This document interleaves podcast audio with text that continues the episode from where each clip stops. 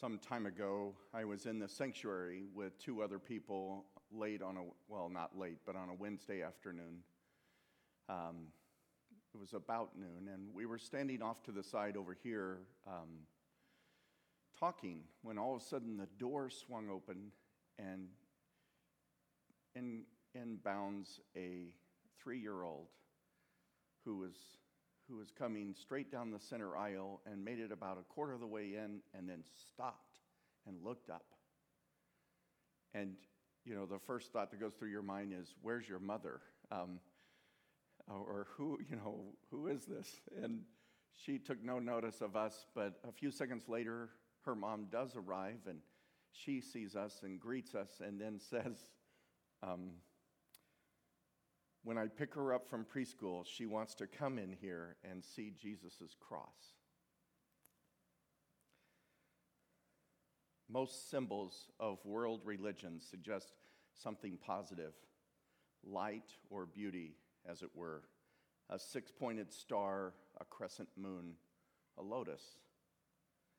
But the symbol of Christianity is an instrument of death, which prompts the question why the cross? From the historical context of Jesus' life, you might point to Jewish religious leaders who wanted to be rid of a popular preacher, one who offended their religious sensibilities, threatened their temple practices, and condemned their spiritual leadership. Or you might point to the Roman Empire, which put down any challenge to its rule of law and military superiority.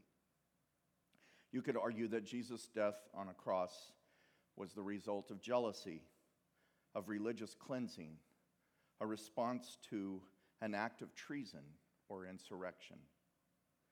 In other words, the claim that Jesus was God's Messiah and Israel's true king was not something the Jewish leaders nor the Rome's nor Rome's representative could tolerate. This line of thinking presumes the Jews or Romans or both were responsible for Jesus' death. But what if the force or cause, but, but what if it was a force or cause wider and greater than either of these two groups? What if you and I had something to do with Jesus' death? And what if God had something to do with it as well? That is precisely how the New Testament presents it.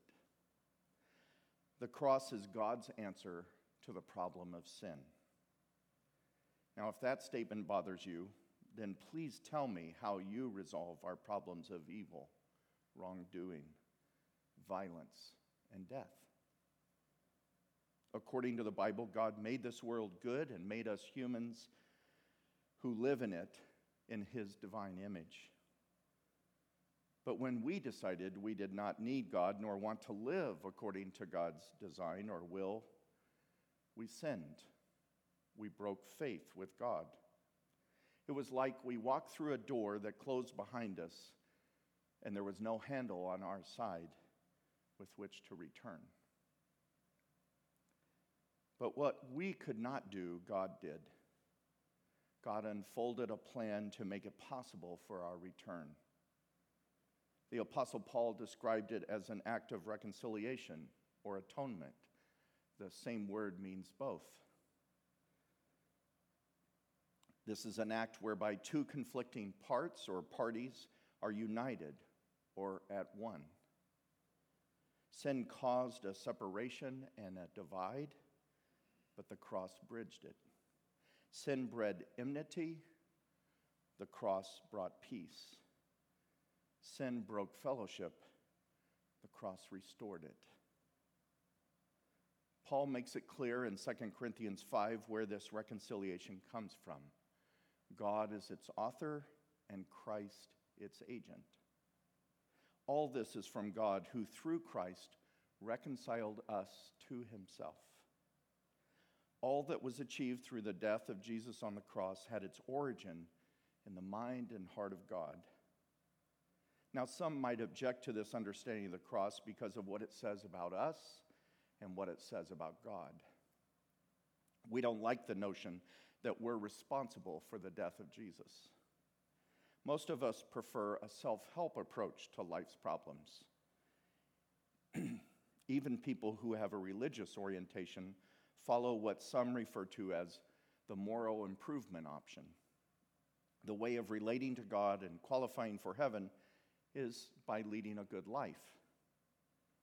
But the New Testament teaches the opposite. You can't buy God off or merit God's favor. Forgiveness is required, and redemptive love always includes costly suffering. Perhaps you recall the names Charles Darnay and Sidney Carton. They had two things in common they looked alike, and they both loved the same woman. That spells trouble.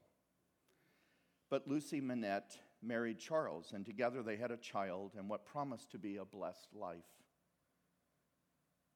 However, it was the time of the French Revolution, and Charles, who was a French aristocrat, had been arrested, imprisoned, and was sentenced to die by guillotine. Sidney, who is English, visits Charles the night before he is to be executed and offers to exchange places with him. When Charles refuses, as Sidney expected, Sidney drugs him and has him smuggled away into a waiting carriage. Charles and his family escape to England, and Sidney takes his place. It is a story of sacrificial love, a narrative of two, wi- two lives intertwined, and a tale of two cities. All such stories of redemptive love and costly suffering have their origin in the gospel. The story of Jesus sacrificing his life in exchange for ours.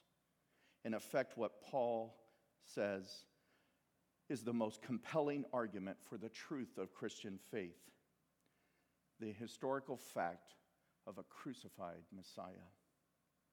So scandalous and counter to our religious uh, sensibilities and imagination that Paul says it was a stumbling block to Jews and foolishness to Greeks. An image so offensive and painful that it offends both religious and non religious people alike. the importance of the cross foretold in Hebrew scriptures is reiter- reiterated by New Testament writers that Christ died for our sins in accordance with the scriptures. Famed poet W.H. Auden called this the great exchange.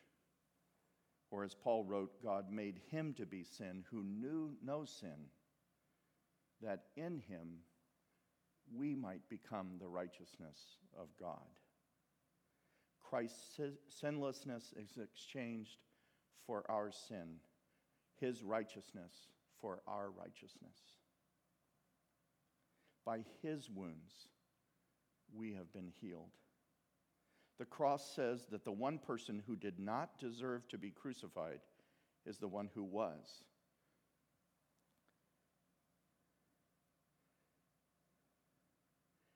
And the ones who weren't, who should have been, are us. Many of us flinch to hear the necessity of blood sacrifice to redeem life. And we've long heard the association with such an image and language of God's wrath needing to be satisfied. But we have the wrong idea if we think wrath is like human anger. Wrath is not referring to an emotion. It's not as if God is angry and must be appeased in order to change his opinion of us. Wrath, rather, is God's execution of justice in a world gone wrong. It is God setting things right which have been wrong for too long. We also misunderstand God if we think Jesus was a victim in his death, as if his execution was something that could not be prevented. Instead, Jesus' execution is evidence of our humanity at its worst and God at his best.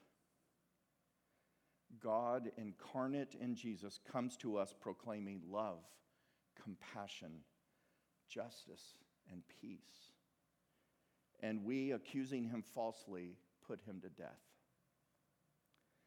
But God responds to our evil with good. The cross is God's no to our human history, our human story of, of violence, suffering, and evil.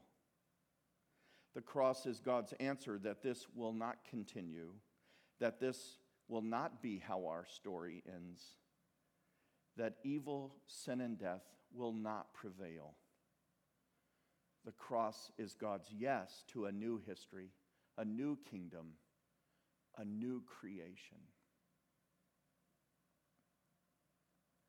God demonstrates his love for us in this.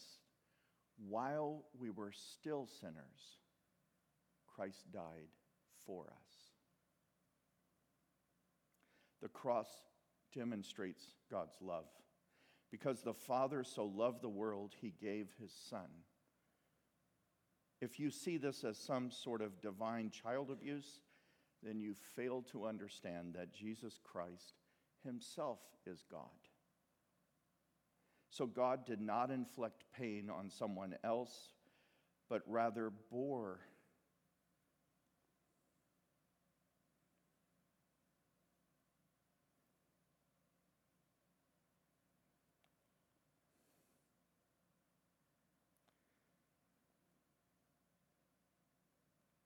all the pain, all the violence, all the evil of this world into himself. He absorbed it all.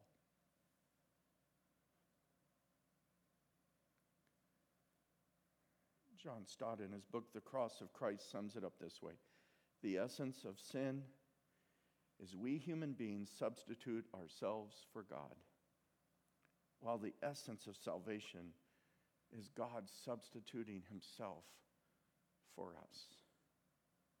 We put ourselves where only God deserves to be. And God puts himself where we deserve to be.